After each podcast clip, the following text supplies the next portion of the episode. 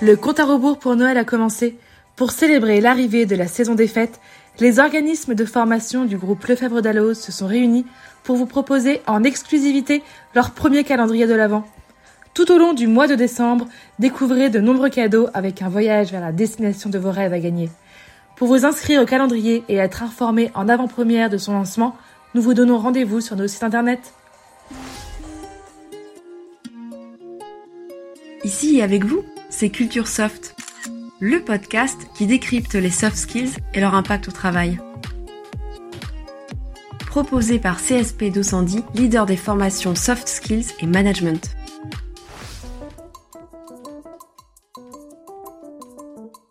Bonjour tout le monde Bonjour, bonjour, on est ravis de vous retrouver pour évoquer de nouvelles soft skills. C'est vrai, après l'écoute, qui était au cœur de l'épisode précédent, on va aborder une compétence indispensable au dialogue elle aussi. Laisse-moi deviner. La communication. Bien vu Yes Là, le concept me semble clair. C'est plus explicite que l'assertivité, c'est sûr. Donc, pas besoin de définition, tout le monde comprend ce dont on va parler dans cet épisode, c'est évident. Ah mais non, non, non. Ah bon? Bah non Définir une notion, c'est important. On peut pas s'en passer. Ah mais euh, je... Enfin, je, je... Je me disais que... Stop, stop, stop, stop. Là, typiquement, on a un problème de communication. J'ai répondu au second degré alors qu'on parlait sérieusement et tu l'as pas perçu. Bah, pourtant, j'ai quand même un petit peu insisté. Hein. Bah, on n'était plus dans le même registre. Oh là là J'ai l'impression que les ressorts de la communication sont plus complexes qu'on ne croit. Que je crois. Disons qu'elle comporte plusieurs dimensions. Donc, si je te suis, la communication est une soft skill en trois dimensions. C'est bien résumé. Ces trois dimensions représentent trois objectifs distincts. Ce qui voudrait dire qu'en communiquant, on peut chercher premièrement à informer, deuxièmement à convaincre, troisièmement à faire agir, et dans tous les cas, il s'agit de faire passer un message. Voilà pour les objectifs.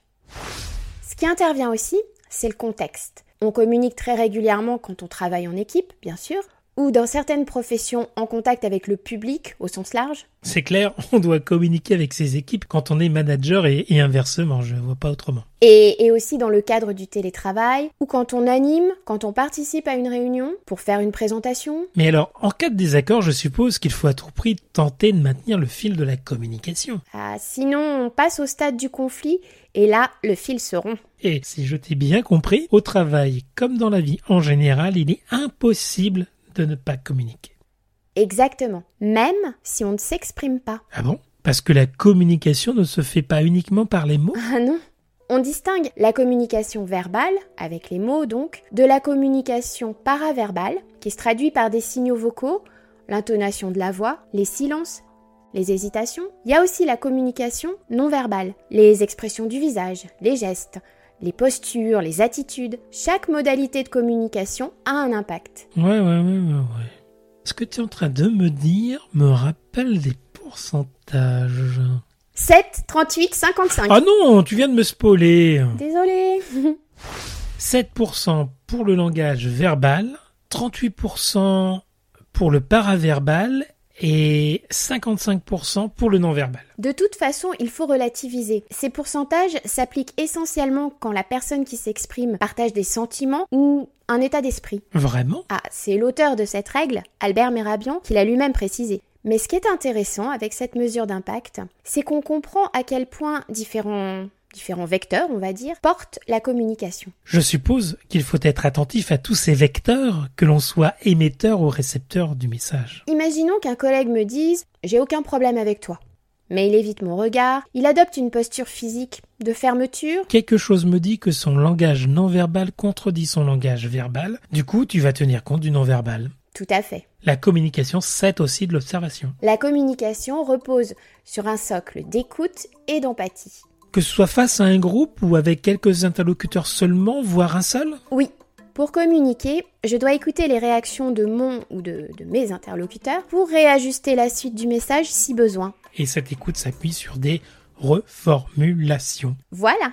En s'assurant du sens des propos du côté de l'émetteur comme du receveur, on évite les malentendus, voire de potentiels conflits. Et si on prend l'exemple d'une réunion à distance, en visio, c'est la mode en ce moment, l'écoute garantit la qualité de la communication au sein du groupe et entre chaque participant.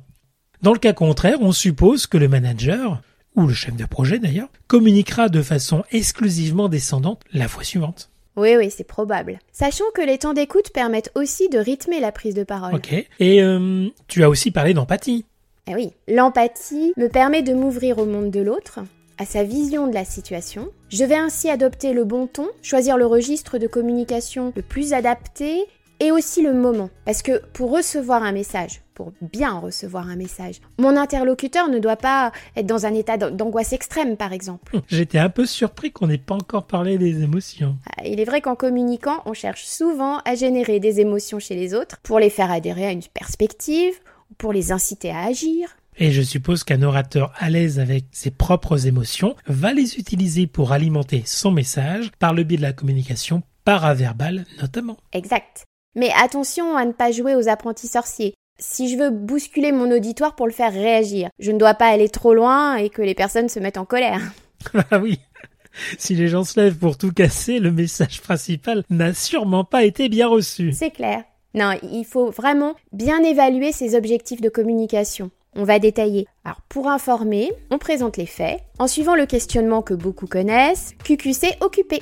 Comment Pardon Qui, quoi, comment, où, quand, pourquoi. Ah. Et on se montre factuel. Ensuite, pour convaincre, surtout si le message est délicat à faire passer, on implique l'auditoire en utilisant le nous et le vous, je présume. Oui, et on se montre précis, on évite les termes qui crispent, du style ASAP, dès que possible. Mhm. Et pour faire agir, on rappelle le contexte, puis on exprime ses attentes de façon claire, on porte un discours dynamique, constructif. Ça me paraît très bien. Merci. Si je reparcours tout ce qu'on s'est dit jusqu'à présent dans cet épisode, il me semble que la communication est indissociable de la relation qu'elle génère. Oui, c'est là que la métacommunication entre en jeu. Pas uniquement pour les êtres humains d'ailleurs. Les loutres, par exemple, métacommuniquent. T'es sérieuse? Ah oui c'est en observant des loutres en train de se battre que Gregory Bateson a compris certains mécanismes de la métacommunication. Pour situer, Gregory Bateson, c'est l'un des fondateurs de l'école de Palo Alto. À la base, il était anthropologue. Eh, merci pour cette info. Après, si les loutres se battaient entre elles, c'est qu'elles ne devaient pas être au top de la communication. Enfin, je dis ça, je ne dis rien. Justement, elles faisaient semblant de se battre. En réalité, elles parvenaient à distinguer le véritable combat d'un simulacre en faisant passer un méta-message. Ceci est un jeu. Waouh, c'est fort. Bon, revenons à un monde moins sauvage. Quoique, l'entreprise. Pourquoi a-t-on intérêt à métacommuniquer? Eh bien, parce que la métacommunication est un levier épatant pour réguler les échanges et s'assurer d'une meilleure compréhension des messages. Alors là, il nous faut un exemple. Alors, on va prendre un manager qui reçoit un collaborateur qu'il souhaite voir évoluer. Il va lui poser ce type de questions.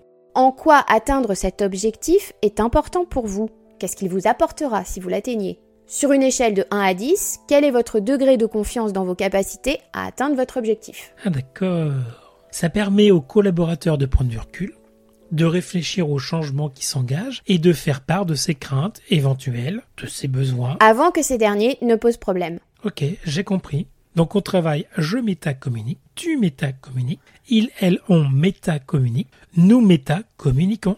Voilà. Et en plus, ça fait travailler l'articulation, très importante pour la communication orale. Je confirme et on se moque pas. Euh, jamais. Quoi qu'il en soit, notre prochaine compétence soft aura du mal à être plus riche que la communication avec toutes ces facettes que nous venons d'évoquer. Pourtant, notre sixième soft skills sera multidimensionnelle elle aussi. Encore? Elle résonne à plusieurs égards. C'est une compétence cognitive? Ah non, non. Euh, raisonner R, E accent aigu, pas RAI. Ah ok.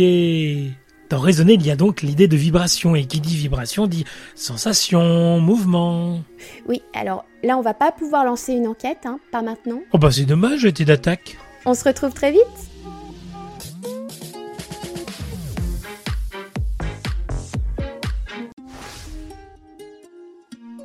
C'était Culture Soft, le podcast qui décrypte les soft skills et leur impact au travail. Retrouvez tous les épisodes sur le blog de CSP 210 et sur vos plateformes habituelles. Merci de votre écoute.